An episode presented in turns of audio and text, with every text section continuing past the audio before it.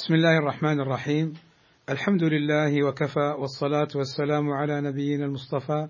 وبعد فالظلم كلمة ترجع إلى معنى الجور ومجاوزة الحد وأصل معناها يرجع إلى الظلمة وإلى وضع الشيء في غير موضعه.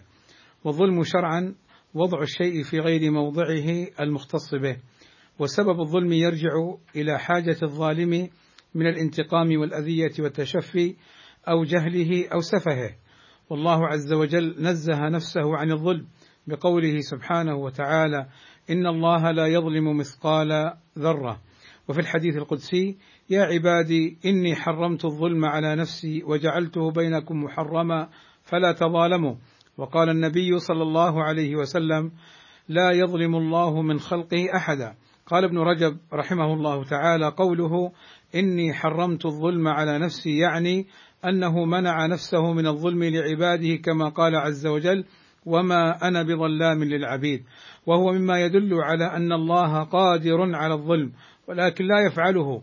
فضلا منه وجودا وكرما واحسانا إلى عباده. انتهى. فالله عز وجل عدل قائم بالقسط منزه عن الظلم قال شيخ الإسلام ابن تيمية رحمه الله تعالى اتفق المسلمون وسائر أهل الملل على أن الله تعالى عدل قائم بالقسط لا يظلم شيئا بل هو منزه عن الظلم والظلم وضع الشيء في غير موضعه والعدل وضع كل شيء في موضعه وهو سبحانه حكم عدل يضع الأشياء مواضعها ولا يضع شيئا إلا في موضعه الذي يناسبه وتقتضيه الحكمة والعدل.